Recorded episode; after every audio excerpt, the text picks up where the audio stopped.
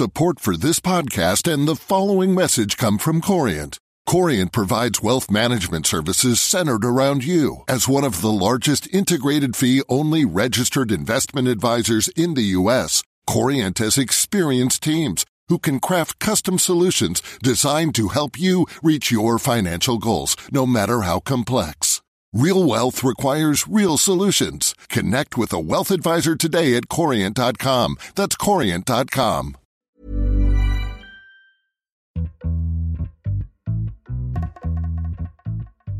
Hello and welcome to Behind the Money. I'm Amy Keene. This is a podcast where my FT colleagues, their sources, and I dig into the big business and financial news of the moment and get into the stories behind the headlines.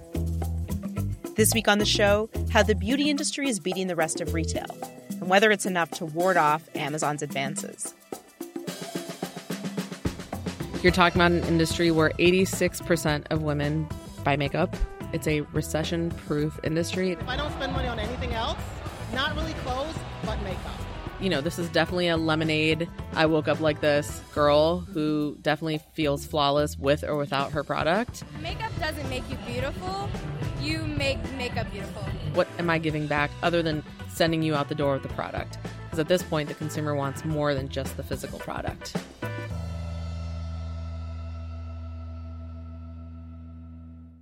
One weekend in April, I went up to the Javits Center on Manhattan's West Side. It's the convention center known for hosting big events like Comic Con and the New York City Marathon Expo, even Hillary Clinton's 2016 concession speech. But on this particular day, a portion of the convention floor has been transformed into a beauty lover's dream. It's called BeautyCon, and it's a two day event billed as a festival celebrating self expression and staying true to oneself. On a stage in the middle of it all is a nonstop program of interviews and panels on these very topics. Beauty is both inside and out. You know, we believe in that at BeautyCon. So. BeautyCon is also big business. You can take home some BeautyCon merch, some influencer merch. You can head on over to BeautyCon Shop in Hall C and get some exclusive BeautyCon merchandise to represent that you're here. The tens of thousands of attendees, including teen girls and stay at home moms, have spent between 60 and $2,000 for weekend tickets. Many of these women say they regularly spend upwards of $1,000 on beauty products each month. These women are dropping big money on makeup, all in the name of self expression. It's what brought them to BeautyCon, and it's what brings them to the brick and mortar retailers like Sephora and Ulta. When you create a cultured experience around an audience that's been mostly underserved, you're going to just have a very, very, very um, strong response. That's the voice of Moj Mahdara. She's the chief executive officer of BeautyCon. I caught up with Moj in one of the few quiet corners behind the scenes at BeautyCon in New York to understand what the business is all about. We're a commerce business, an experiential retail business, and a media brand. In other words, they sell their own branded merchandise, throw these festivals in cities like New York, LA, and London, and post videos and articles for their hundreds of thousands of followers across Twitter, Facebook, Instagram, and their own BeautyCon website. It's a business model that seems to be working. Take this example. In the last year, Apple stores brought in about $5,500 in sales per square foot of retail space they have available. So we do for ourselves about $4,600 per square foot in terms of retail on an annualized basis. $4,600 in sales per square foot of space at these BeautyCon festivals. To put these numbers in the context of the rest of retail, the average US store made just $325 per square foot. That's according to CoStar. It's big. Yeah. Right? It's a very big number, Yeah. which really tells us that this isn't just a I'm coming to uh, watch experience. This is a, I came here to shop, buy, participate, learn, educate. Um, and that's really where I think the consumer has changed. Um, and I think where brands and retailers have underestimated who this consumer is today. So, who is this consumer? The consumer who's here is a super influential beauty, I call them prosumer. You know, this person has an average of 3,500 followers. This person buys eight or more products a month. This person does spend a real percentage of their budget on a on a monthly basis on beauty products. But this person is also super communicative, understands technology. You know, this is definitely a lemonade. I woke up like this girl who definitely feels flawless with or without her product. These girls all believe they can be whatever they want to be. There are people here who don't even want to identify as male or female, but just want to be themselves and they want to have fun and they are interested in exploring and discovering community.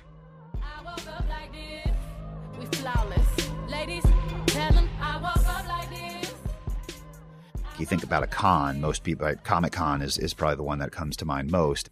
Simeon Siegel is a stock analyst at Nomura Instinet in New York. He covers everything from Amazon to The Gap to beauty store Ulta.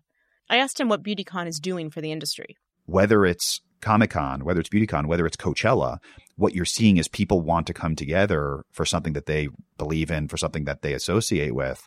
And, and that is, if you do that in the right way and you not going to say surreptitiously add in a commerce element, but you subtly add in a commerce element. The reality is, if you can create an experience around the shop, that's how you win. So, Simeon, what does that mean for the typical in store retail experience, whether you're going to a Sephora or an Ulta, or I guess even a department store that you might have gone to to get these products primarily in the past? So, so you just said it, and um, the way that you put it is is perfect because it used to be this was a department store experience, and now it's a Sephora and Ulta experience, and and those two stores specifically, those two companies have done a phenomenal job at both heralding the change and capitalizing on the change and making sure they were going to benefit from the change in the way people are shopping. Department stores are going through something structural, not cyclical. Where they end will be a fair question, but beauty, unlike most other categories, is seeing a very strong growth in stores. Sephora and Ulta have shown us that the right locations, the right merchandising, and the right experience tied in with the right form of social media capture can drive a very healthy in store business. And that's not what we're seeing across the rest of retail.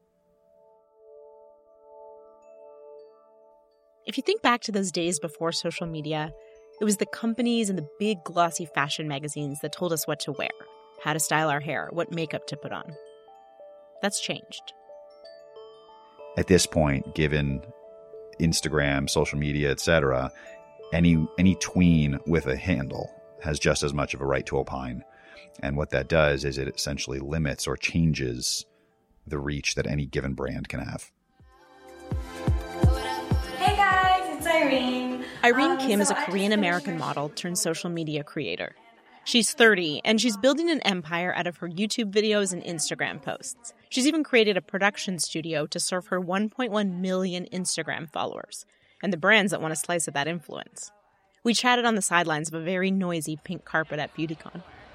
Um, my social media presence is very fun and colorful, and I always try to inspire girls that want to be creative industry, that want to create content, that want to inspire through expressing themselves. So.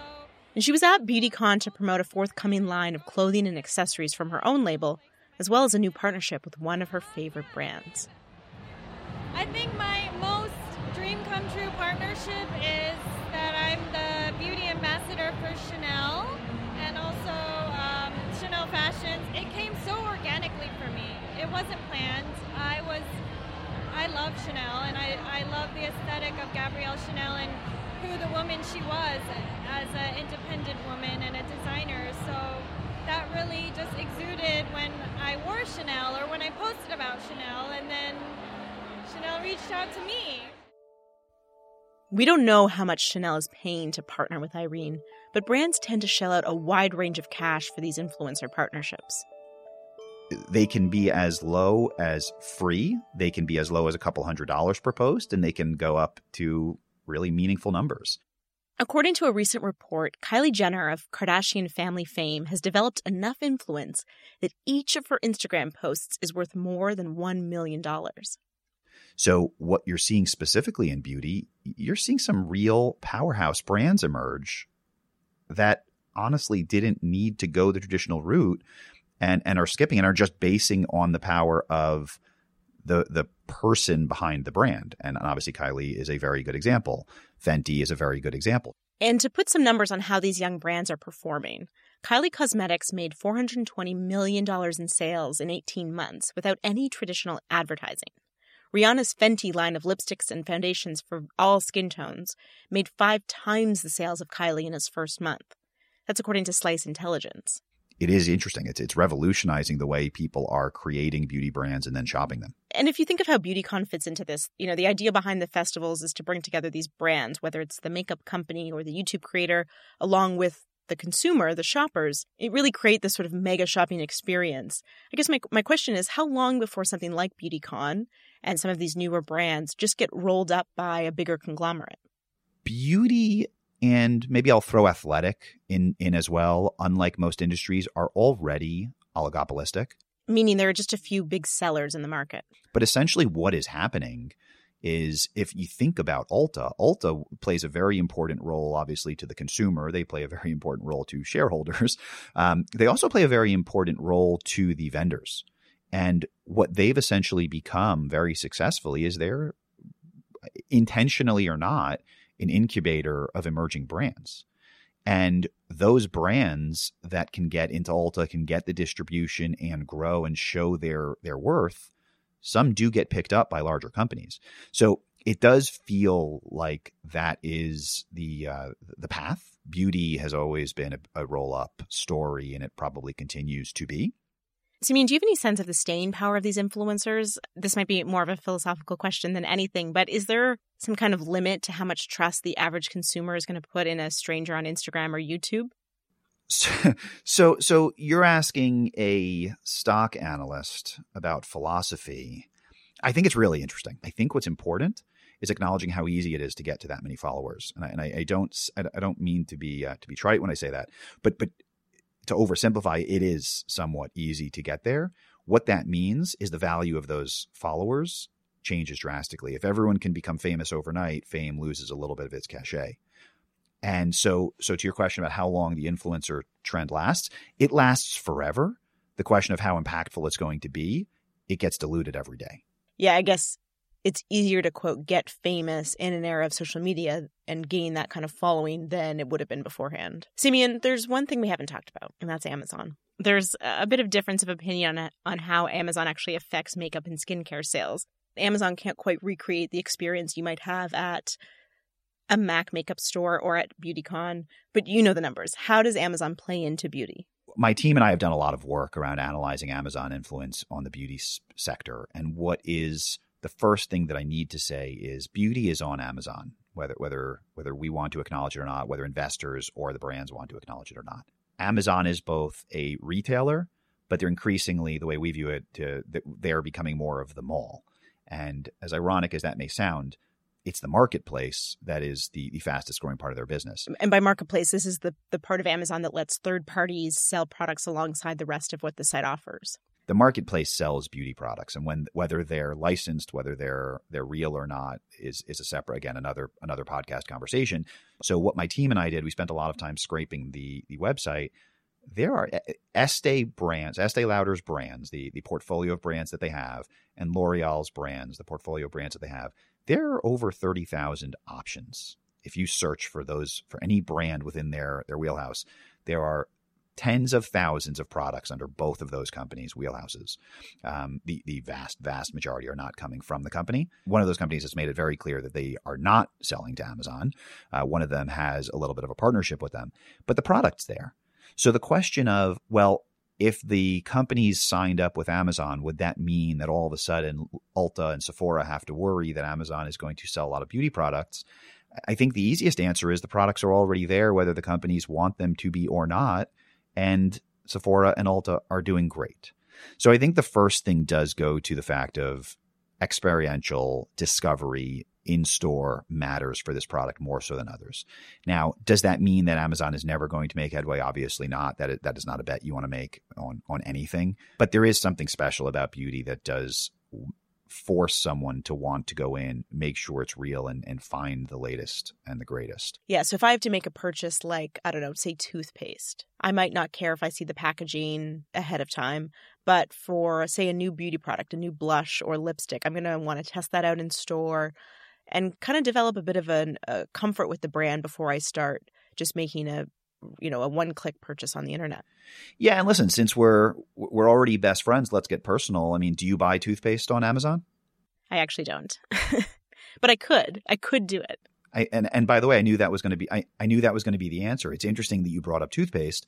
Staples, so consumer staples, oddly enough, are another category that I think again I'll, I'll be anecdotal on here rather than empirical.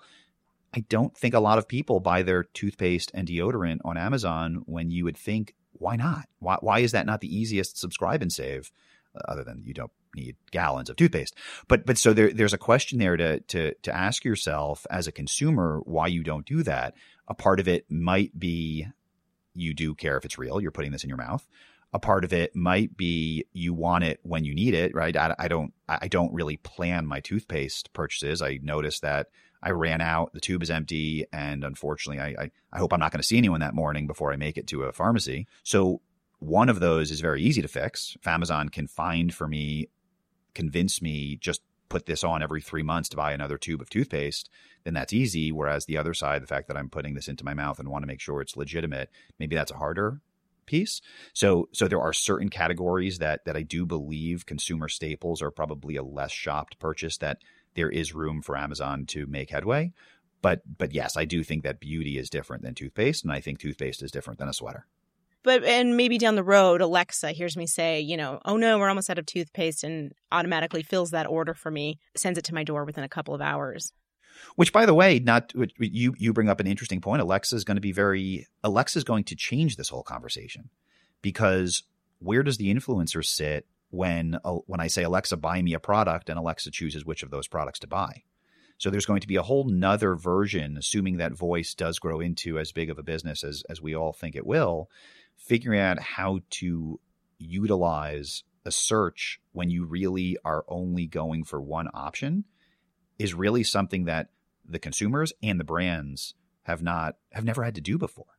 It's always been a choice, even when the choice has been three. And, and ironically, you've gone from a big box retailer giving you a choice of three products to Amazon giving you a choice of infinite products to voice really giving you a choice of one. Yeah, so maybe voice assistants are the ultimate disruptor. Thanks, Simeon.